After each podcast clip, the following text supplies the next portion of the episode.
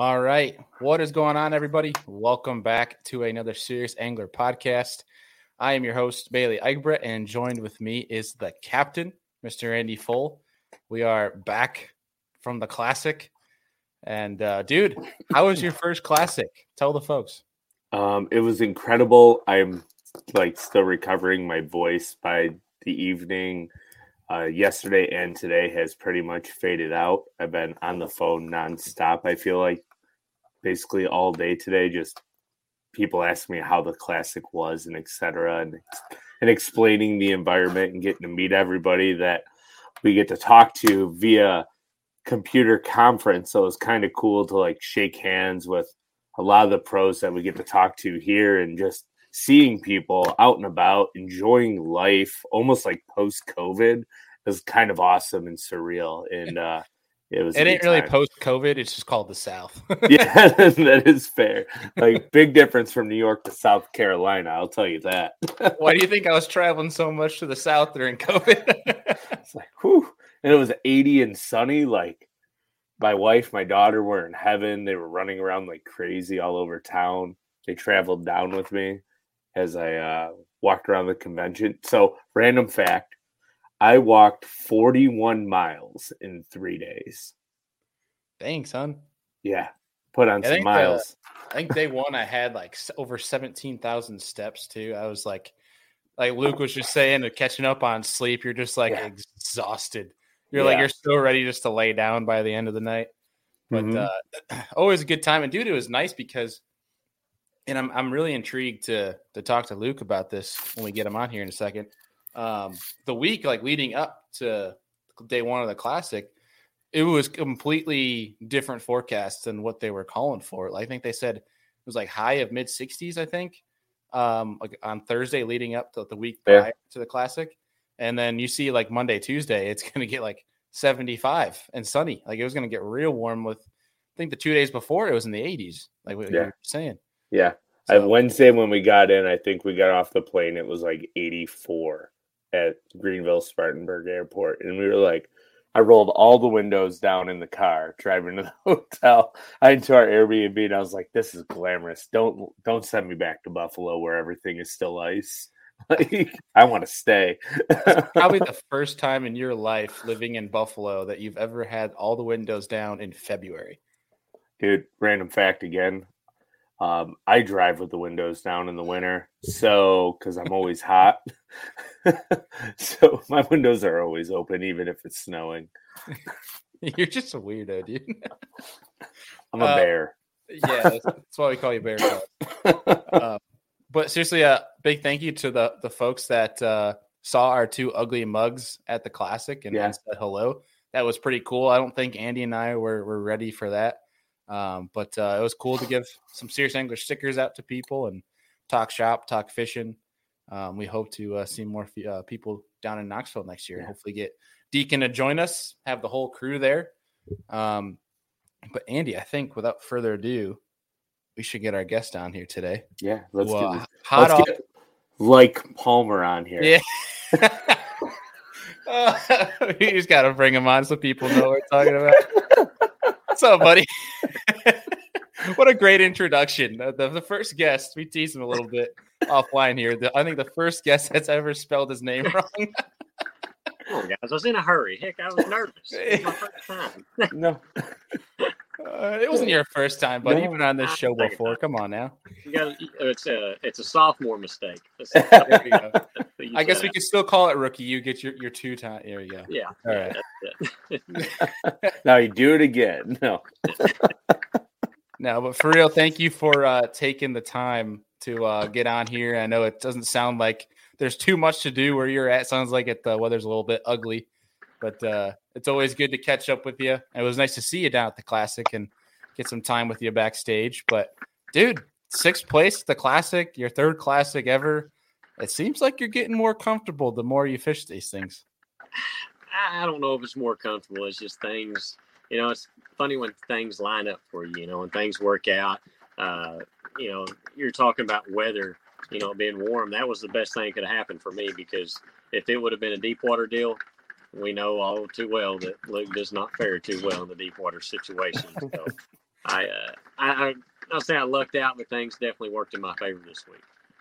I, I had a, a weird, I didn't want to say it to you, you know, face to face, but when I came over and said hello to you at media day, and I was like, I just asked you one question of like, you like this weather forecast this weekend?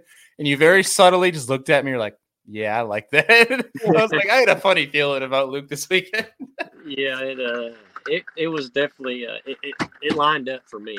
Um, cause it, it was kind of weird. My practice, normally my practice starts out really well and then it goes downhill.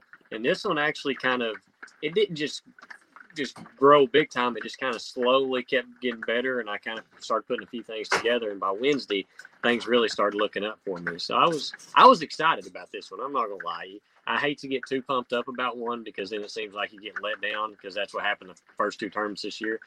But uh, I was, uh, I, I talked to a buddy before this and I said, I might have a shot at this one. I mean, I, I thought I had a shot to win this one, and, which, I mean, there were some opportunities I missed that could have made things differently. Uh, not saying I could have won, but it would have definitely gave us a run for our money.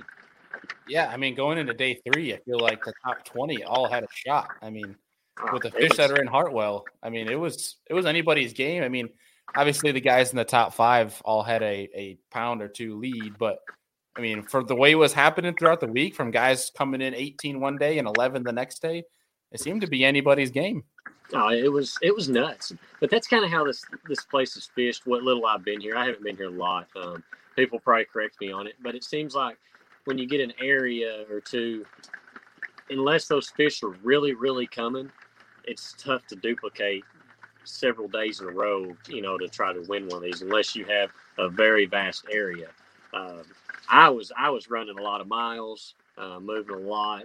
Um, but I still had key areas that I was really – I actually put too much effort into those areas, and I should have expanded on day three. Um, but day two, whenever everything started clicking, I was like, boys, we might we might have a little show on the road here. And then – but I was talking to Zona and them after day two. They had me, you know, trying to kind of figure out what thing was going on. And he's like, what do you have to do to possibly win this deal? I said, honestly, I have to have two good bites early in the morning. And that that's when I knew at eight thirty or nine o'clock, which I caught that good one, um, but I didn't catch that morning herring fish that I needed. Um, if I would have had those two four-pounders in the morning, it would have really, really gave me that confidence when you catch a five and a half, you know, and it just – but it didn't happen, you know, and that's when I knew I was kind of in trouble after that. But I thought catching them fish early like I did, I had my weight by nine forty-five. It was, I was done. Like, I don't know. If, wow. I bet I didn't catch five keepers after that, and they were all pound and a halfers, you know. So you didn't but, make any calls in the afternoon?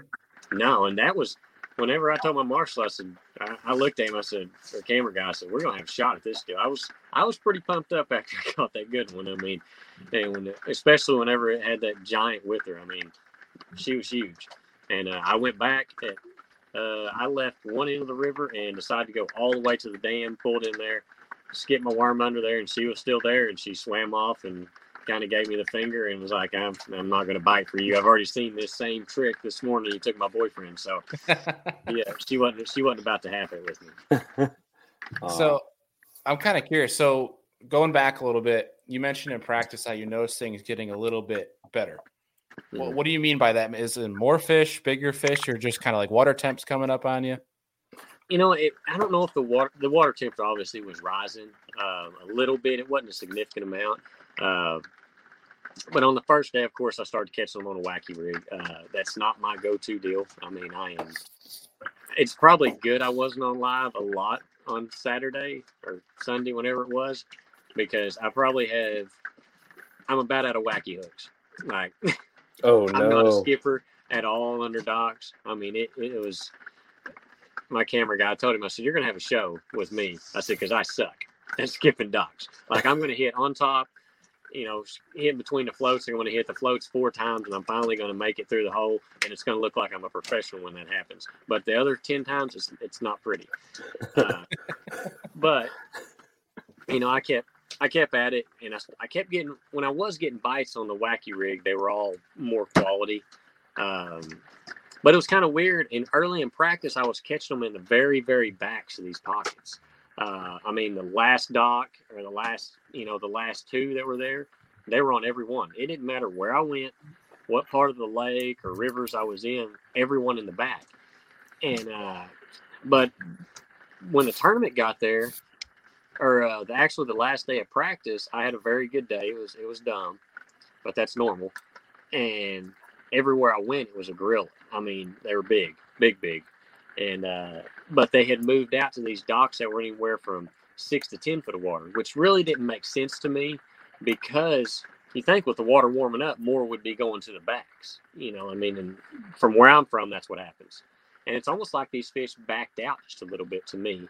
And I don't know if we just had a, a wave that maybe already had pulled up and maybe kind of done their thing, because it was really warm till we got there. I think a week or ten days prior, I think they had a pretty cool spell come through.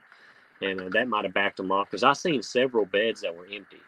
Um, so I'm kind of, I don't know if that might have been the deal or what, but it just seems like the fish kept kind of pulling back for me, the fish I were after. Mm-hmm. Uh, you know, some guys said they started catching them further back in the pockets. Maybe that's what I should have done more of. But, you know, hindsight's always twenty twenty when you start looking at it. Yeah, that's for sure. I mean, were they, the ones that you were catching further out, I mean, were they, do they still have big bellies, or did it seem like they were more post-spawn? No, they were all pre-spawn. I mean, I might have caught one or two that looked like post-spawn, but mainly everything I caught looked, I mean, they were, they had good bellies on them. They're fat, you know, and stuff like that. Yeah. I know Andy had a pretty good question for you in terms of like leading up to tournament days and the Classic, with the kind of like the weird different schedule that the Classic has. Andy, you want to throw that in? Yeah. So basically, like, you know, you show up to a Classic and you're like, I know I'm going to have these two or three days to start, and then you get your off day, right? And then another practice day, and then a media day. How do you balance all of that leading up to it now that you've been there three years? So I guess you can kind of lay out your progression. What was it like your first Classic to now, preparing for the craziness pre-tournament? You know, it's weird. My first Classic was nuts. I mean, it was. We had... We we're at Guntersville, and I'd never, I'd fished a little bit, um, but I'm well, I say a little bit one time. I, we fished a tournament there. I think it was May or June. I can't remember my first time there, and I missed the cut. Um, had opportunities to do to do decent in that tournament, but not not overly well. You know, I never had the fish to win it. Well, whenever um, with that deal, it started out. I remember forget the first day of practice. It started snowing at ten o'clock. And you're thinking, this is great. I haven't got a bite yet. And I, I end up catching, I had five bites that day, and they were two pounders, which does not play at Guntersville at all, you know. um, but, you know, I, I was able to get a few bites and finally done some things that I'm more comfortable with. Um, but we also had to drive an hour and a half to Birmingham. That was brutal. I mean, you start driving, you know, three and a half, three, three and a half hours a day on top of, you know, fishing and getting up early and just the grind of that. It it was a long day. And, and even whenever you, the weigh-ins, they last longer. You know, we have fifty-five guys, but it lasts longer because, you know, the more hoopla coming into them, you know. Um, this year was a little bit nicer. Um, I knew what to expect. And plus, we only had a forty-minute drive. That makes a major difference. Uh, and plus, I was staying, I got my truck bed camper. I'm staying like six minutes from the ramp, which is really, really nice, mm-hmm. uh, you know, and, but understanding what's kind of going on and what you have to do, what you don't have to do is another thing. I was, I was more relaxed this year than I have been in any of them. Uh, like you said, I guess I'm got to be in a few of them. That makes a difference too, but I've kind of got things situated as far as, you know, sponsor people lined up, uh, rods, tackle, whatever. I just I felt more confident this year than I have in a long time. So, like the, I'm kind of curious. So, you have media day and the day, an additional day prior to day one of the Classic, right? That's mm-hmm. what it was. Yeah, we actually started last Friday on practice. Right. We went Friday, Saturday, Sunday. Um, we were off Monday. That was kind of checking your motel and stuff. Tuesday was we just have our main tournament briefing uh, day, and then they kind of hand us, you know, they give us, South Carolina really showed out and uh, done a lot of things for us. Um, and a lot of sponsors of the tournament stuff gave us a lot of goodies and hats and you name it. We got duffel bags full of stuff, which is awesome. Um, and then Wednesday, of course, we have the official practice. And then Thursday, it's a media day, which have Night of Champions on Wednesday night, which is cool. And then on Thursday, we have the media day. And that's, it was an all day deal. I mean, it was mm-hmm. after three o'clock when I left there to drive back to my camper and stuff. And then you get ready for the classic. And then that's a five o'clock in the morning until I was getting to my camper at eight o'clock at night, eight or eight oh. thirty, depending on traffic.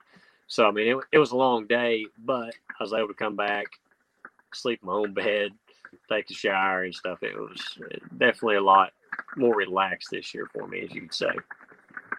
Yeah, I mean, with that break from, like, your last few hours of practice, I mean, is it one where you're constantly trying to, like, stay on top of, like, weather or different, like, patterns? Or are you just kind of like, I'm going to, as soon as I leave the water and until I get back on the water when I put the ramp in on day one, that I'm just going to tune out and not even think about it? I kind of do. Um, I do watch the weather a little bit uh, just because I want to know if the wind's going to blow like crazy or not. That's the main thing.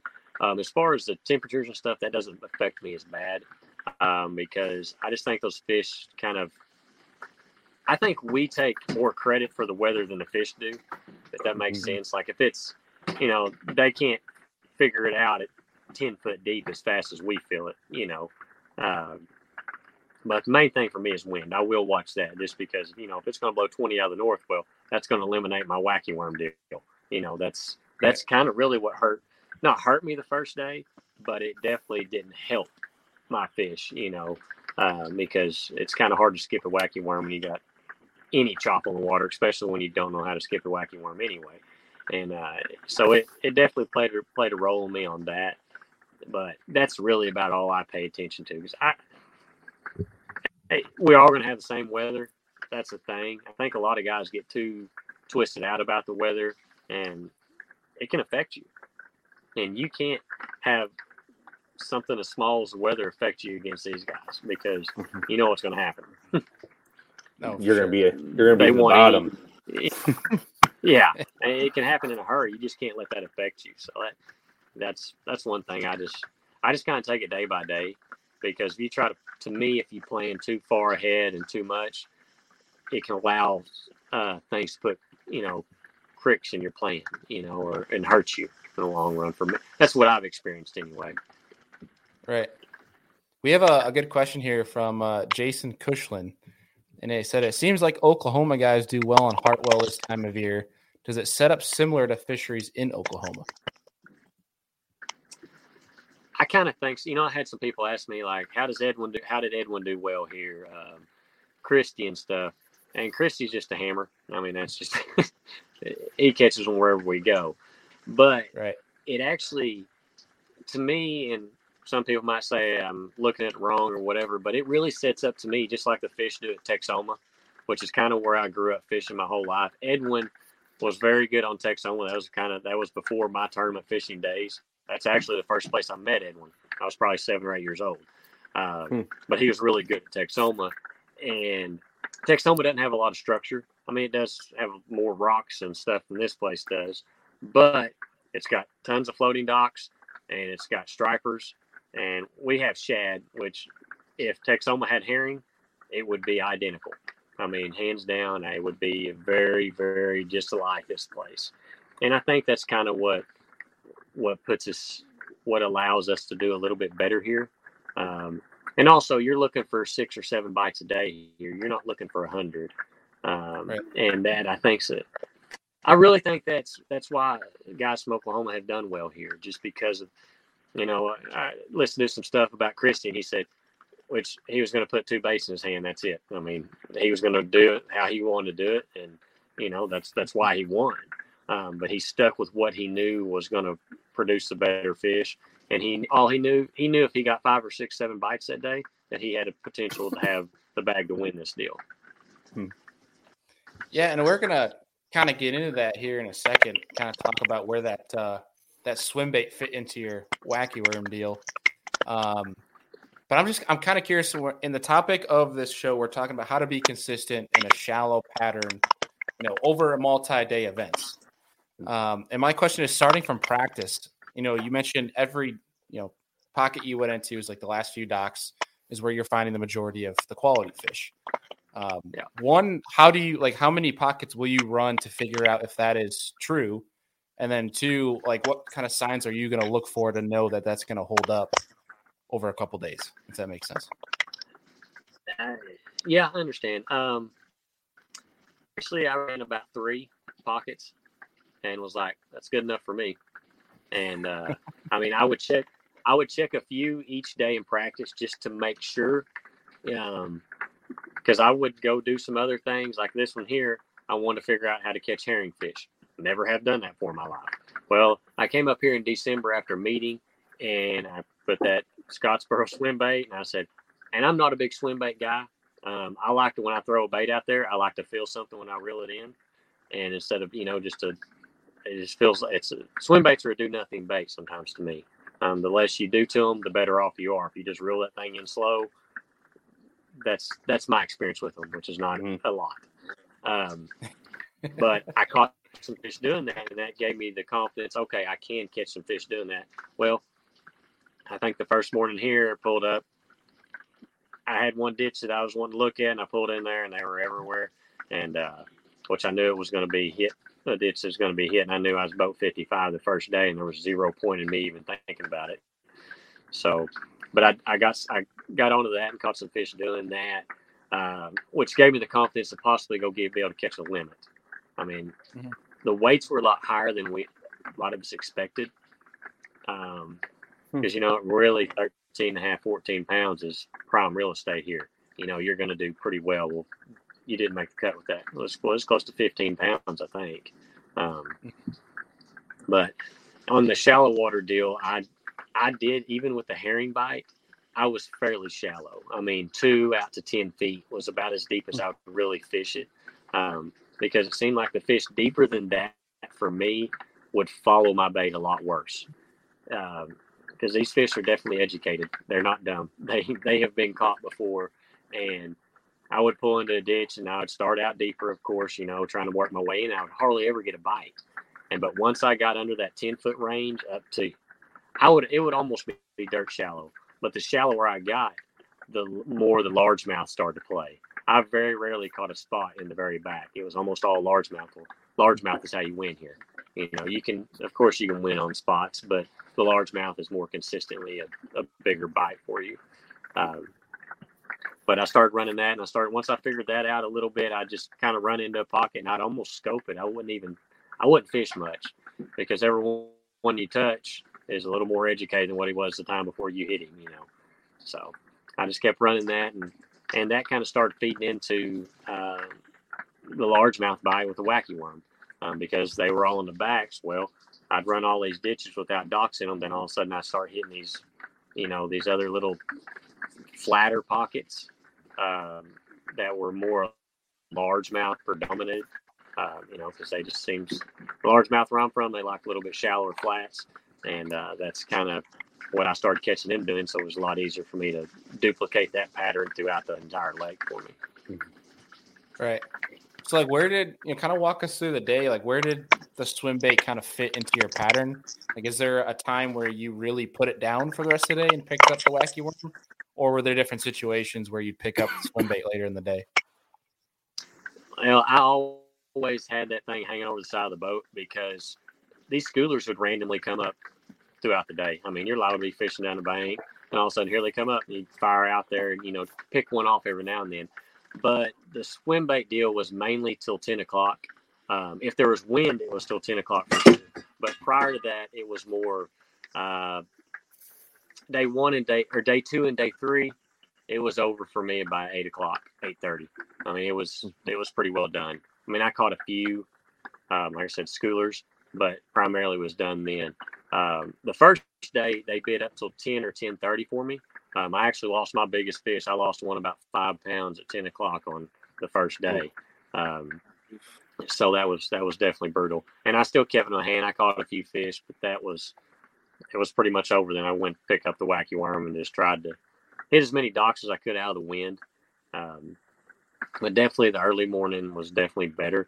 And I don't know if day two and day three, if those fish I had I'd educate them too much um, because they were doing a lot of following. And I changed colors and stuff. And I just, I mean, I threw jerk baits over them trying to get something reacting. They just, they just wouldn't hardly do it. That is so frustrating. Like when you can see them and you can get them to follow, you can never get them to commit on, on anything. I'd almost rather that's, just not see know, him at that point. Same. You know, that's what I mean, my camera guy was talking. It's like, you know, he used to, you'd pull in these little cuts and stuff, be like, well, heck, there ain't nothing here. You know, now there was three hundred following your swim tech back to the boat. And it's like very, it's the live scope deal. It's, it well, it's, that's how I caught probably seventy-five percent of my fish this week was live scope. But it, uh, it definitely, it can make you stay in an area a lot longer than you need to, but it can also pick you up some extra fish you never would have caught prior to that. Right. How much did that play into your dock deal with live scope? Uh, probably about eighty-five, ninety percent. Oh, that's cool. Because oh, wow. They're deeper docks, right? You yeah. Can kind those, of see around I the mean, poles. Yeah, you would. I would scan under them, and when you skip a worm under it, I mean, you're liable to not see them because they can get right up next to those floats. You'll never see them. But I'd skip a worm under there in the high percentage areas, and these fish can see. I mean, the water's, you know, you could see four to seven feet in most of the place I was fishing, and you'd skip a worm, so hell, they, you know, they can see it that far, every bit of it, and you'd see them, they'd come out and start following it down, and that was, that would allow me to mark those docks, you know, during practice, say, hey, there's definitely fish under these, these are my high percentage areas, instead of just fishing four hundred docks a day, I could go in, and I know my camera guy was probably like, he's not fishing half these docks. I'm like, well, there's three in this whole entire pocket that have fish on them, and uh, I wouldn't even, I might skip under them, I'd look under them every day, but I would never fish them too hard if I didn't have the confidence to see a fish under them.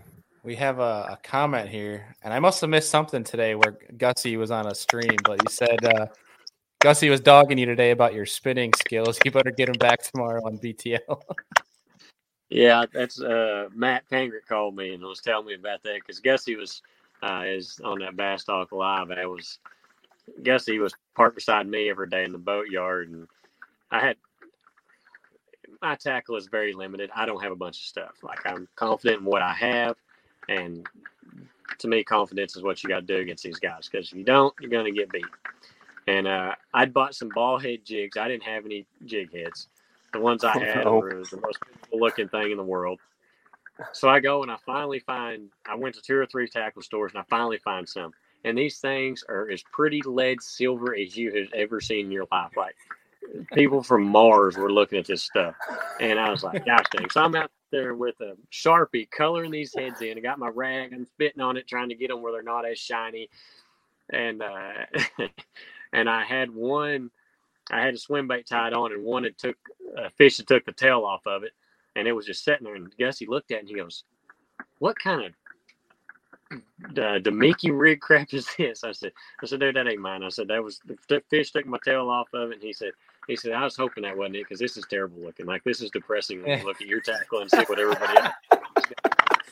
I was like, thanks, oh, man, I appreciate it. And trust me, my swim bait heads collection is very, very limited. I just, I mean, I throw a money minnow quite a bit, you know, a bigger one, but the little three-inch deal, I've had to start getting some new bait, new heads and stuff. So it's it's been an experience for me learning that extra. Expanding.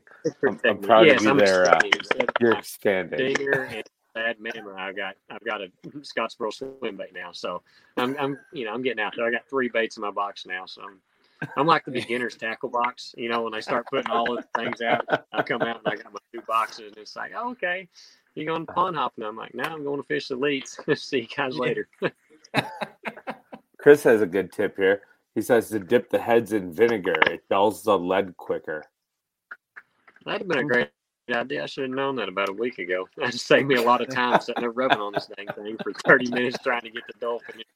I got to get a nice tarnish on him.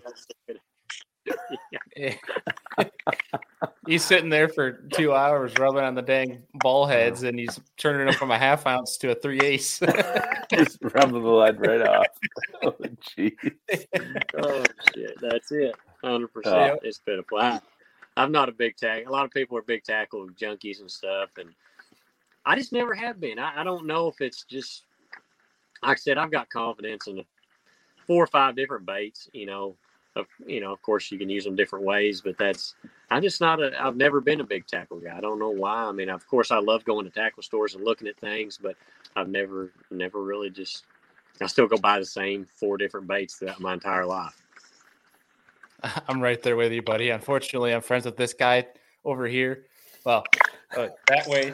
And uh, he's like a huge J D M junkie. He's like, he's ruining me. So oh, it's there's funny. Some people- I was just going to tell a story earlier. You sent me a picture of one of the baits that somebody was using in the tournament. You're like, what is this? I'm like, I'm pretty sure it's that. And I found it within like ten seconds on the internet. Yeah. yeah it was like, it was like top, one of um, so Bass's posts of everyone's baits. And it was like Taku Ito is one of the J D M baits he had. I'm like, what in the world is this thing? What was his... that big old blob of stuff on his reel? that's... What was that? That's exactly what I asked Andy. It was like a Nori's bluegill thing. oh, I was. I looked at it and I, I, I couldn't even see what it was. I was kind of like, I, I didn't understand. I was like, he's got some yeah. stuff that I don't even know exists. I mean, his yeah. his tackle level is. He would laugh at me. Like he would literally tell me to go home. Like. He, it's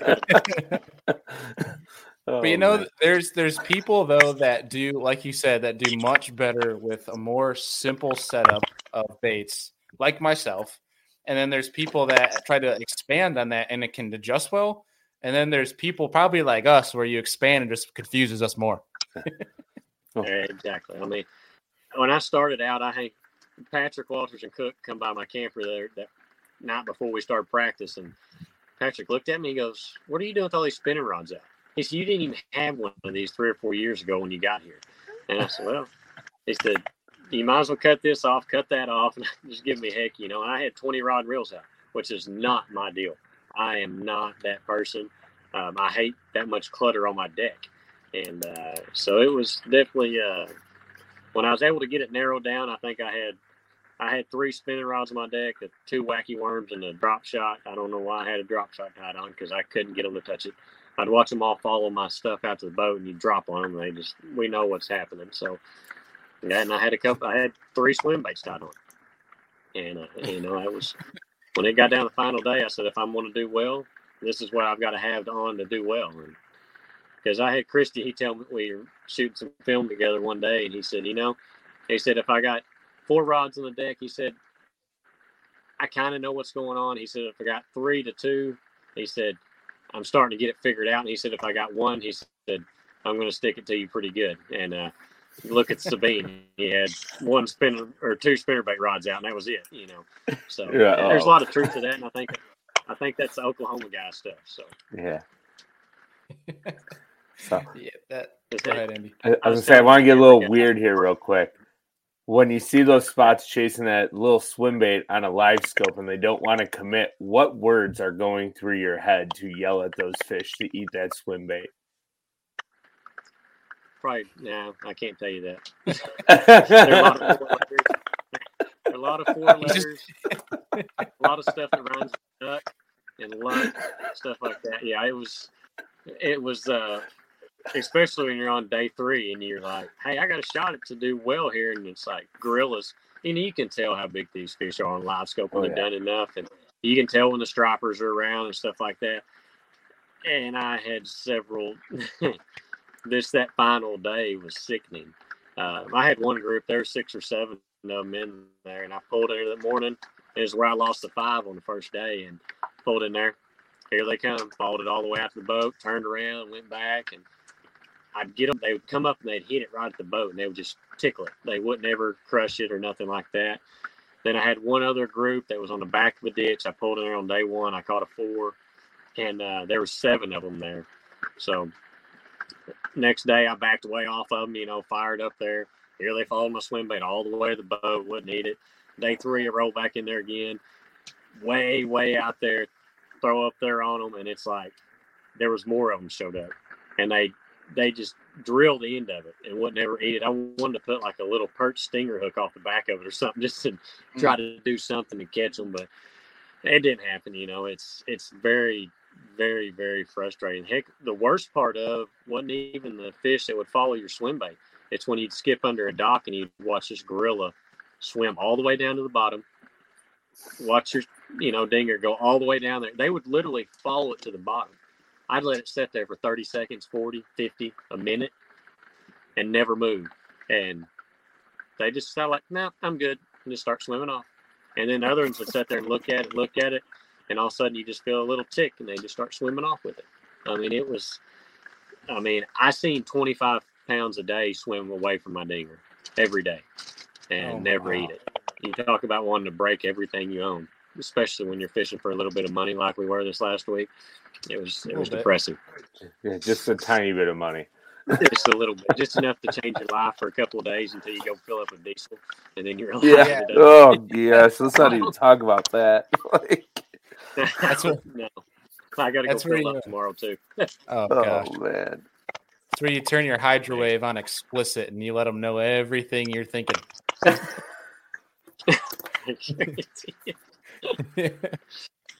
If only there was a way. um, I, that's what was really it was frustrating. This one was bad, like you like you said, and everybody dealt with it. You know, we watched. You know, these guys are ten times better than I am with live scope, and uh, for what I could see, and I know what they were seeing, it was it's crazy. I mean, there's so many fish in this place, and uh, so many that don't want to bite.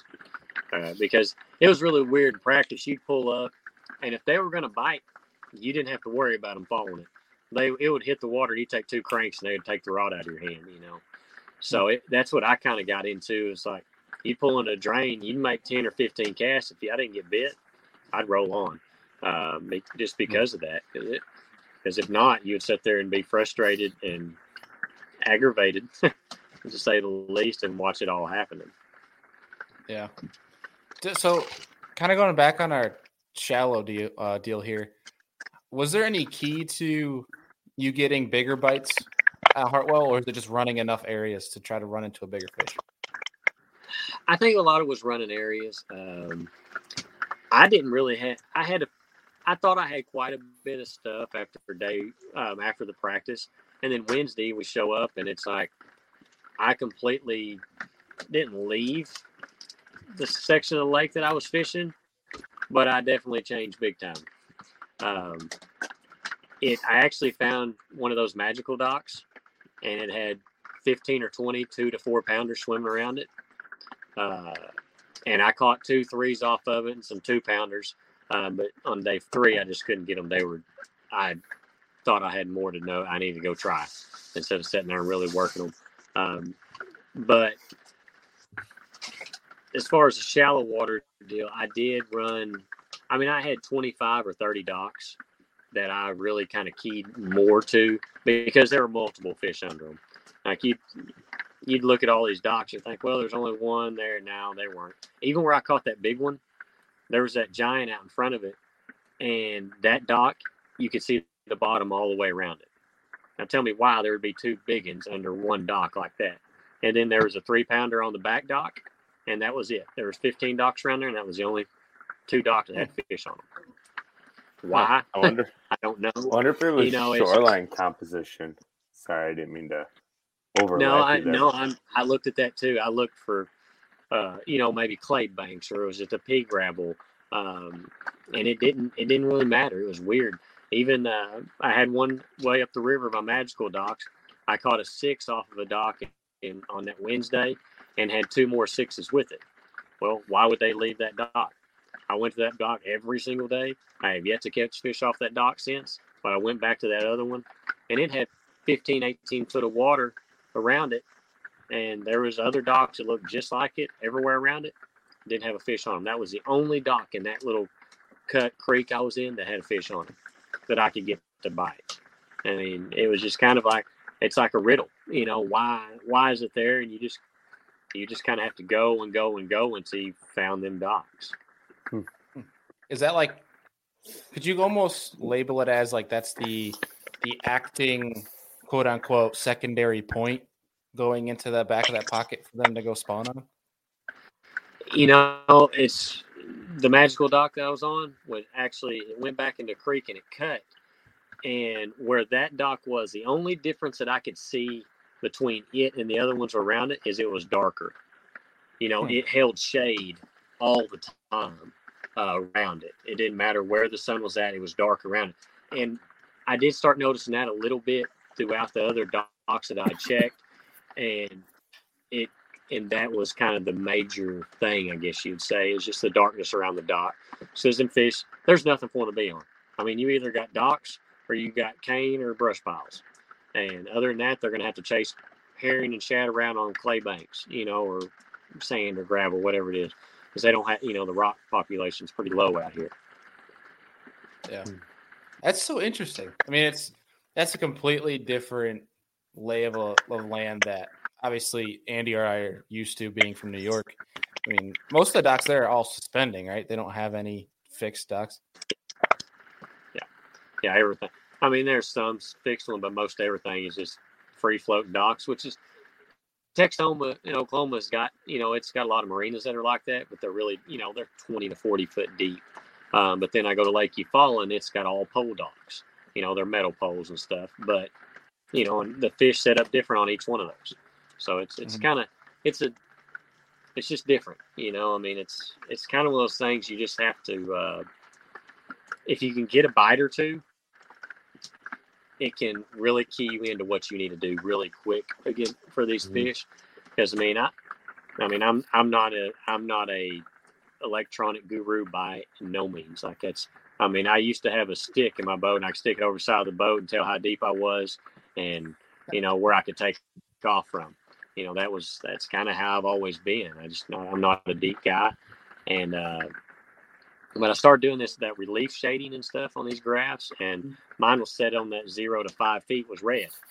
Well, in practice, if it didn't have red on that dock, I might as well not even touch it, especially. You know, and then, like I said, throughout the tournament, it seems like they backed off to a little bit deeper, so that was a, a yellow color for me. But I was able to kind of break it down like that, and I knew, you know, I could just look at the map and say, okay, this is my higher percentage areas for how I'm fishing. So what's going to have the fish on them.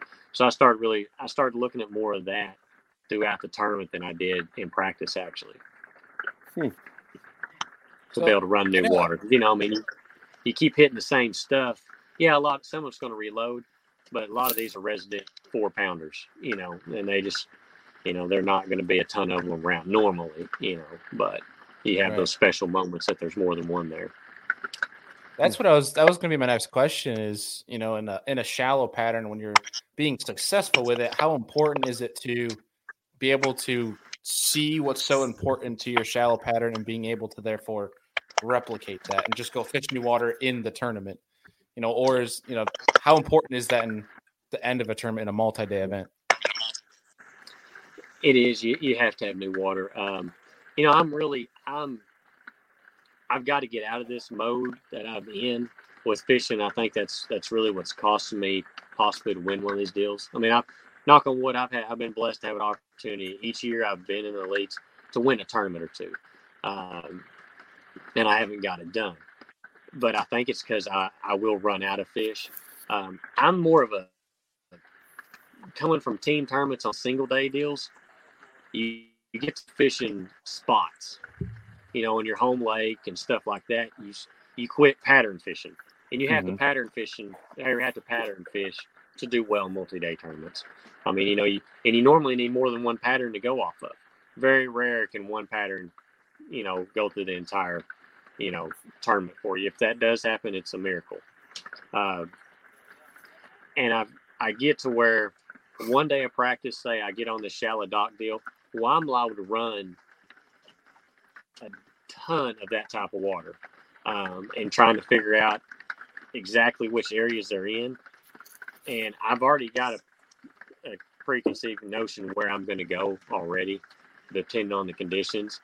And for me to really branch out and go fish extreme new water in a tournament is very hard for me, um, because I've got confidence in certain areas already. It's hard for me to go and try the new stuff. Like, Um, yeah. because that's, that's a risk.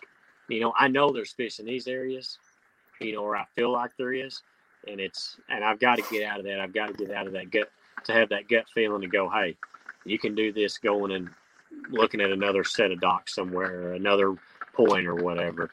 And that's that's kind of my that's my downfall, I think, in me right now, um, to get that confidence to go do that.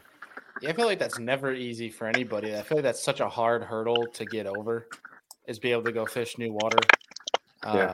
I think it was Polnick a few years ago that was talking about that hurdle, like being able to just like when you're acknowledging that, or no, maybe it was, I think it was Swindle that said that. You know, you have that gut feeling where, like, you get to one of your areas and you know it's just not going down, but you're feeling like the past few days you've had confidence in that area. You just need to pick up and go. Like, ditch that feeling, ignore that, like, sign that your your confidence is fooling you, and just go fish something completely new because it'll might mentally refresh you. You can kind of start acknowledging a few things that are going on. No, it's one hundred percent. I, I've got to get out of that. Like, it's it's tough because – most of the tournaments I've done well in through my entire life has when I've stayed in an area, you know, not a giant area. I've stayed in a pretty small area and really milked it for everything it's worth. Because what's scary too about running new water is that Christy just run this water? Did Welcher just run this water? Did Blaylock already come through here? You can get in a bad rotation, and because these guys find everything. I mean, it's just, that's it. I mean, these, that's why they're here. Um, And to get in a bad rotation, and then all of a sudden you start hitting two or three spots or four like you felt like you should have had fish, and they've already been beat to death by the time you get there. And then you start second-guessing, well, heck, I should have stayed where I was at. Um, and that's, I think, what's happened to me several times, and I think that's the reason I go ahead and stick it out where I'm at most of the time. It's like I live and die where I'm at instead of trying to go branch out and do it. And I think if it ever happens, if I can ever branch out and it start working, I think that's when you can get that confidence to say, hey, I, you know, it doesn't matter. I can just go, you know, make it a practice mm-hmm. day. But I think it's a lot too, if you can somehow get you some fish early to give you that confidence to keep rolling. Because if you got one fish in the box, you're like, well, what the heck am I supposed to do now? You know, it, yeah, it can, it, it's a, it's a, it's a mental game. A lot of people say what they want. I mean, all the guys have the tools here when they get here, you know, it's just a matter of fact of, who makes that decision at that last split second to boost them over the top or, you know, or fall to the bottom. I mean, it, and it's that small of a decision can be the difference between winning or not even getting a check. Mm-hmm. Yeah. It's always the guys that are able to go practicing on tournament days that are the most dangerous because, you know, yeah. mentally that they're just, they're rolling. And especially this, they have that freedom to go check out more stuff, and you're still in your confidence area that you think you're confident in, and it's just not going for you. I've, I've never really got to do that. I don't think I've never had a tournament that I was I pulled up and it was like, hey, it's here. I've got my seventeen, eighteen pounds. I'm going to hang out the rest of the day. I, I might have had that happen once or twice. It's like I try to go do more, and it's like, well, I don't want to go bust some four-pounders or threes, you know, and I'm going to hurt. You know, it's just it's tough. And uh, so it's like I said, it's it's a struggle. It's a it's a mental block. It feels like I got to get over, and I think if I can ever get over that, I think it'll really start heating up for me. But it's hard to change a lot because I've been very yeah. blessed, and you know, with being fairly consistent throughout my career, and I don't kind of hard to change something that's been working for for me for some for this long anyway. Right. When you're when you're practicing, and like obviously you're a shallow guy, so majority of the time you're spending is shallow. Will you go through an area and just basically catch them until you catch some quality fish? Or is it kind of once you start getting into some numbers and realize it's a healthy area, then you'll pull out and leave it for tournament day? It, I normally go ahead and catch some fish till I get to the quality that I think is going to be potential for the tournament. Uh, it seems like if some of the lakes we fished that the fish really grew to size. Um, Like here, if I pulled into a spot and they were, let's say, a herringgill and they were pound and a halfers, I didn't catch anything over pound and a half or two pounds. But if I pulled in there, they were two and a halves, or, you know, they were all the same size. It was, it was really different for me.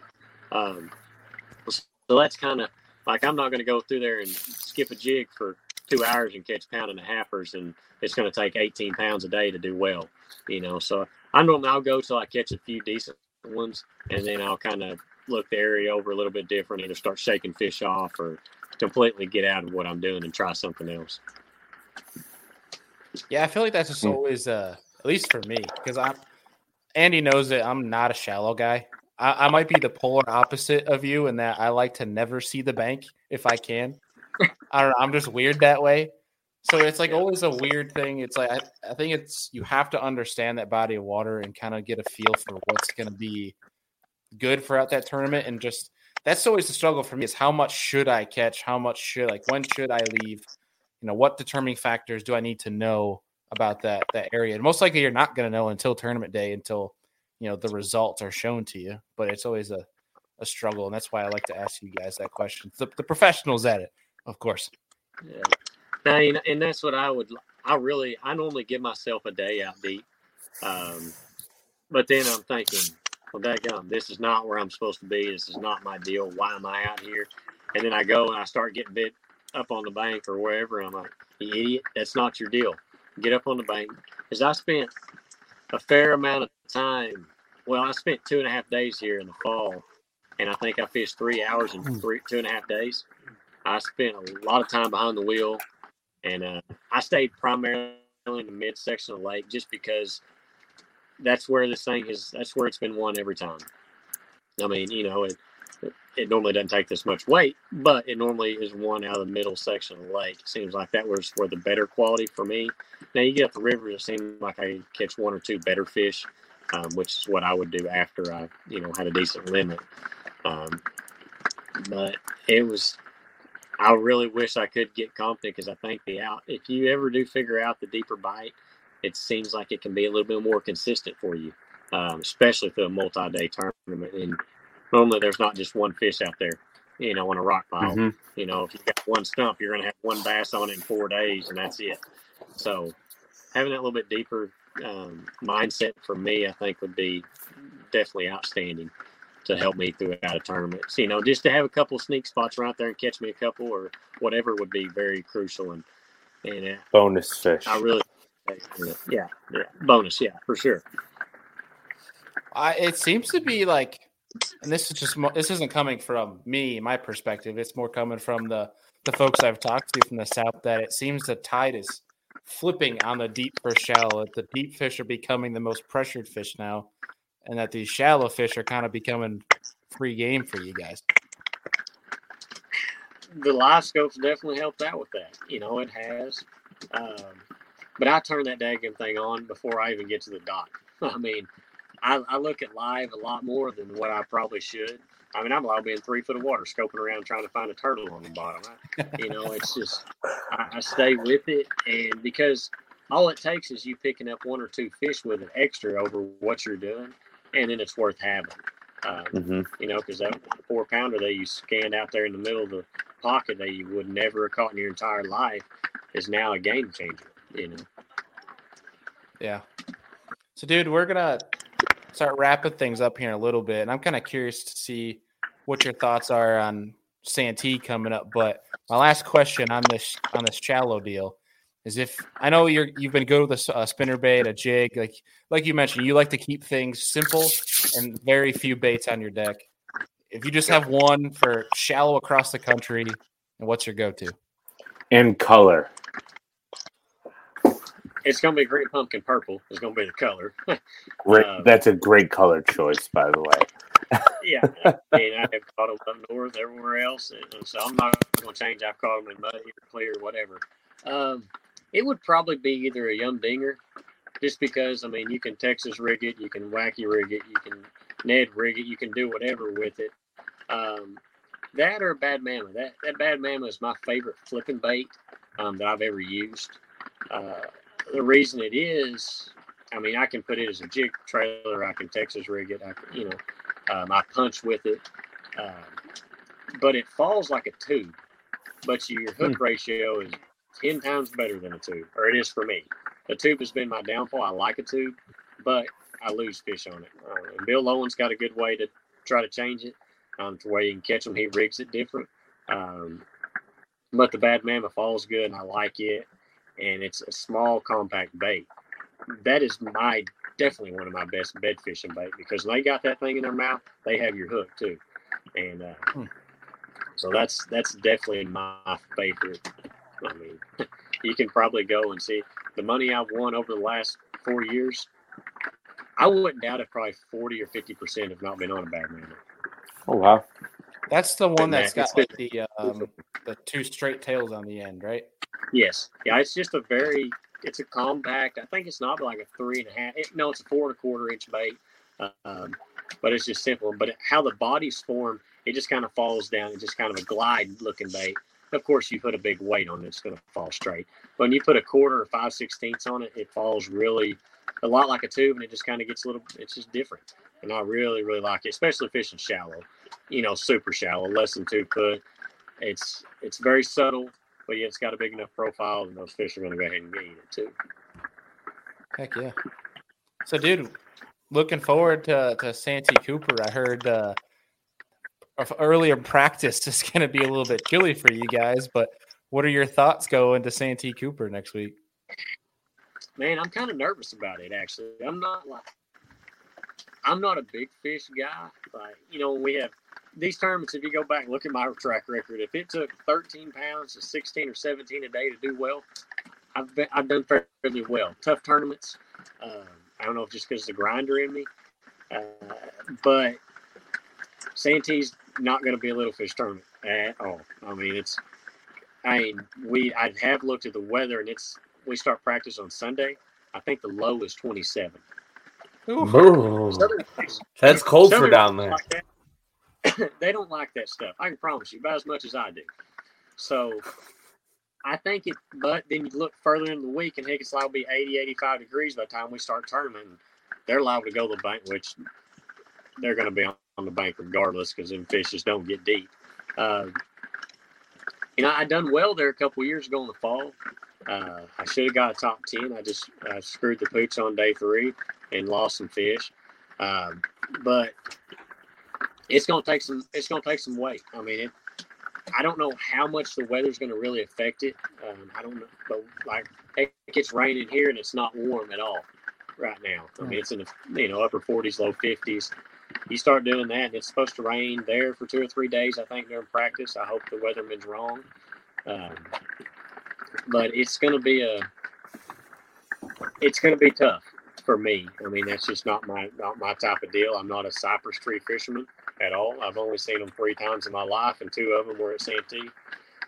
So it'll be it'll be different.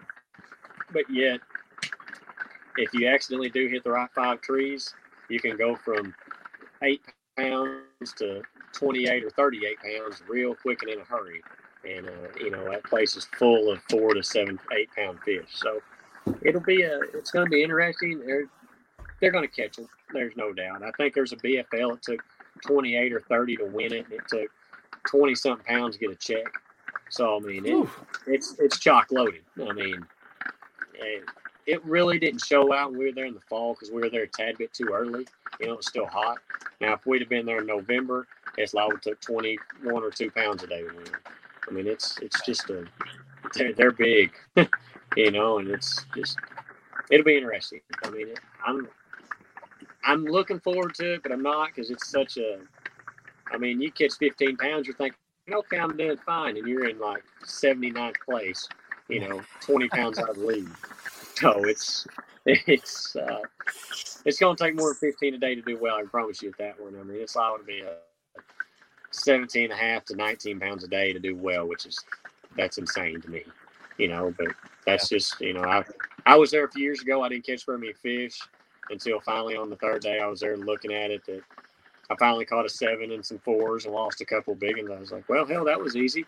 You know, it, it wasn't, you know, I spent two and a half days and finally got those bites, but it, I've got a little more confidence, a little bit more known about the lake. I don't know a lot about it, but I do have some areas that I think I can go to and probably catch a few fish, and at least I'm not just running around like a chicken with my head cut off because that's not a place you can do that. I would so, say at least you've been there before, so now you have some probably old boat trails and whatnot, so you kind of know where to navigate. Yeah, it's not even a place you just, hey, I'm just going to trim it up and run across that. You don't do that either because oh, there's lower units probably laying everywhere on that place, and I don't want to be that guy. So. I don't want to. I don't want to evoke something to the Santee gods and leave my lower down there for them to play with. Mm. Especially because they're really hard to get right now.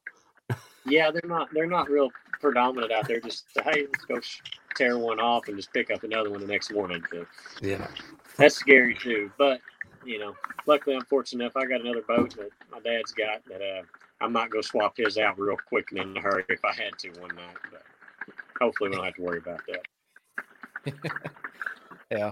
Andy, you got anything left for uh, for our guest, like Palmer, before we let him go through tonight? Yeah, we just got to be like Palmer, all right? Right. So, no, um, dude, I wish you the greatest success the rest of the year. Congrats on the top six at your third classic. And I guess from here, all you can say is you keep going up. So hopefully you do get that win this year. We'll be cheering for you. I appreciate it. I, I want to get a trophy. I ain't, I ain't had one in several years. And well, I hadn't won anything since the A B A Nationals. That was the last yeah. big deal I won. And uh, kind of, I'd really like to have one of these blue ones. I mean, since I ain't got a black trophy because it's already Christy's house now. So I guess yeah. I'll have to be content with the blue one for, till the, for the next year anyway. But I, I don't know what can happen. You know, I've, I've kind of got beside the eight ball this year and got behind classic cut in these first two, so it's early. Just need to go catch them the rest of the year and uh, make the next classic, because uh, that's classics a show. You can't miss it. It's so I never want to miss one. I haven't missed one yet, and um, I, I don't want to start now. Uh, it's so we're gonna go give them hell the rest of the year, and where the where the cards falls, where it's gonna be. That's just all you can do is fish your butt off and hope for the best, because that's all that's all you can do against these guys. Because yeah. when it falls in your favor and everything. Because you have to have everything lined up to win one of these deals. You can't lose fish. It's got to be when it's your time. It's your time. And yeah, I'm, right. just, I'm waiting for my time. I'm I'm not well. I'm not waiting. I'm damn sure trying to get up there and do it myself. But when it happens, it's going to happen. It's going to be just as good as it happened the first year. If it happens the tenth year, still going to be enjoying it. I, I saw a post on social media about Christy saying uh, they don't know if it was revenge or just inevitable for that win. I'd say you getting a blue trophy is the latter of that, and that it's it's just inevitable. So just keep grinding, dude. It's going to happen at some point. Grinders are going to grind, and they right. always come out on top, it seems like, at some point, because they grind. So just keep that foot down and go catch them. And not too many cuss words at the live scope fish that won't eat a swim bait. Yeah. Well, dude, we're uh, we're gonna let you go here, but I have one more question for you, and we're gonna let you go. Okay. And that is, um, will we see a ten pounder at Santee Cooper, and if so, how many? We'll see one. I don't think we'll see over ten of them, but we might see three. Uh, I'm gonna say two to three of them, sure. Especially if the weather okay. lines up, and we do get some sunlight, and uh, it does get eighty-seven degrees. And it's liable to be one that they see on the bed too, so that'll be that'll be pretty exciting. I see a couple of them coming for sure, though. We'll, well let's hope some, it's like big... like Palmer. I hope it's like Palmer. Maybe I'll be the guy that gets two of them. That'd be all right too. There you go. Back to back doubles. That'd be that'd be intense. Oh, geez. I might get excited. You're gonna have some double arm shakes at that point. Oh man! All right, buddy. Well, seriously, I appreciate it. Uh, it's been a blast to catch up with you the past couple of weeks, and uh, yeah. we'll be rooting for you on Santee. Go catch him, dude. All right, thank you guys. Appreciate y'all having me on. We'll see y'all. All right, boss. Safe travels. We'll see you. Such a good dude. Yeah. Thank you to uh, Mister Like Palmer for uh, taking time in his. Uh, in his camper in the rain to come on and talk fishing with us. It's always an absolute pleasure. And, yeah. uh, for, for folks who have never gotten the, the privilege to meet Luke, he's easily one of the nicest. Like, you mean like, I, I don't know who this Luke guy is at this point. This, this Like Palmer that has to uh, shave off his ball head jigs because they're too shiny. uh. Uh, either way. Um, it, it's, it was a lot of fun watching these guys this week, and uh, Andy, I'm I'm glad you got to experience your first classic. Um, so that was a lot. Of, it was a lot of fun down there in South Carolina, especially getting to see all the people that we talked to over social media, and hopefully you guys on live tonight and folks that are listening on M P three right now got a lot of juice uh, from Luke there on how to be consistent in a shallow pattern, because there's not uh, a person really doing it as well as he is right now. There's a, a good group of shallow hammers on the elites right now, and he's definitely one of them. Mm-hmm. Um, and that's something I'm super interested in because I, I suck at it. I, it sucks shallow. So it's a, it's a fun conversation to pick his brain. So I, yeah, I guess the biggest thing with the shallow bite is just getting used to it. I, I don't mind. I a fish is a fish to me. However I catch them, I'm happy. So mm-hmm. it's uh it's fun. Yeah, it definitely is a lot more fun, I'll say, up shallow, but it's it, it's it's an interesting tournament strategy for me, and it's one that I like going deep because chances are when you find them deep, you're finding a good amount of them. Mm-hmm. Whereas like shallow, I'm always worrying about whole, having enough fish. With if it's a it's a one day event, you're not worried about it, but yeah. if it's a multi-day event, being consistent at the top and winning shallow, especially if there's a big group of guys that are shallow and you know that they're going to be trying to find the same, you know, line of stuff. I mean, that's something I'm worried about. You know yep. what I mean? Oh, and it's a great worry, especially when you can only pedal so fast. So like the game plan has to be completely different from a kayak to a boat. In my instance, if I want to go deep, and I, in practice, I find them deep and I find them shallow, I can run back and forth in mere seconds to where for you to cover three miles of ground might take you forty minutes, depending on how hard the wind is blowing. Mm-hmm.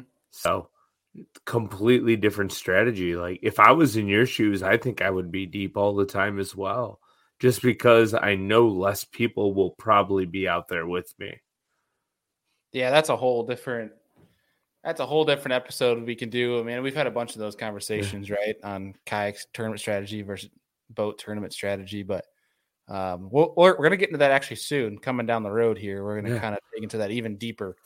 Um, we're going to have a couple episodes for Chris from the Bass Boat. We'll talk about a uh, an expenses and uh, your R O I, your turn on investment for doing kayak tournaments versus boat tournaments. And that'll be a fun episode. yeah, um, absolutely. But it's uh, – tonight was about Luke Palmer, and congrats again on his, his sixth place finish at the Classic. Every year he's finishing better and better. So hopefully he can get back to Knoxville, and uh, that'll be an interesting one to see him compete in. And especially if he uses Yum Dingers, and that's about it. And Bad Mamas. and Bad Mamas. And hopefully, yeah, hopefully, fingers crossed, it's not like freezing cold and thirty-nine degree water for them like it was last year. Um, But folks, uh, this, looking forward to this week. Thursday night, we'll be having our Santee Cooper Fantasy Fishing live show on Thursday. So we hope to see you guys there. We'll be giving away prizes from uh, our sponsors over at Hobie Eyewear, Omnia Fishing, Queen Tackle, and of course, Humminbird and Minkota. Get some swag from them. So uh, come and join us for the live stream. It's uh, it's going to be a fun one, talking about the gunslinging that Santee Cooper, hopefully, fingers crossed, is going to have. And not going to be raining and cold like Luke said it looks right now. Ooh. Yeah. Yeah. Um, well, in all retrospect, real quick before we sign off here, it looks like we're going to go through quite the warm-up here in about ten days. So fingers that is crossed, pretty exciting. We'll see some on-the-water content coming from New York here soon. So I am yep. going to Morgan Marine later this week and this weekend to uh, finish the wiring on my Mega Live. And uh, given that the weather is good, I'm going to go fishing in New York on the kayak this weekend. So, oh, yeah. I think I'm taking my boat in Friday to get it ready for the year. So it's can, uh, uh, how can folks get in touch with you if they want to set up some guide trips for smallmouth this year? Um, you can hit up my social media. So Facebook or Instagram, send me a message, and my phone number is plastered all over them. Please don't send me any spam. But if you want to talk fishing or shoot me a text, you can gladly do that. Um, spam drives me insane. But um, yeah, don't don't spam me. Just uh, set up a date. We can get out. June is just about fully booked. May is, I got a few days left in May. And then anything from like July through November is pretty much fair game right now. So let's get yeah. on out. Yeah. And so uh, folks, to make it easier for you guys, uh, every show we have, whether it's on YouTube or you're listening on M P three, have show notes, and you can go down and get Andy's social, or at the bottom, uh, Andy's email is down there, full fishing guide service at gmail dot com, and you can get in touch with him and uh, come up, come fish, and uh, if I'm around, we'll go out, get a beer, beer on me, and we'll have a good time. So he'll get you on the fish, and all I'm good for is buying your beer that night. Either way, it was a really fun show tonight with Luke. It was good to get him back on here. Uh, we have, our, again, our Santee Cooper show is this Thursday, and next Tuesday night live, we're having Mister Gary Klein on the show. I am really looking forward to it. That's going to be a good one. To. Uh, I can't wait to unlock some juice. Uh, I've had the pleasure of getting the boat with Gary, and he showed me a few things, and we're going to expose it on Tuesday Night Live next week. So some power bait jigs, maybe? Way more than just power bait jigs. Some stuff. Yeah. We're going to dive deep in the box with uh, Gary's uh, expansive knowledge of bass fishing. So we're really looking forward to that. Gary's a really good dude, and the guy can talk forever. So he's going to be make for a really fun podcast. So that's going to be good. And uh, folks, we just appreciate you guys tuning into these shows. We always It's always a fun time. Always. We are back from our Bassmaster Classic hiatus and look forward to seeing you guys yeah. on Thursday night. We'll see y'all.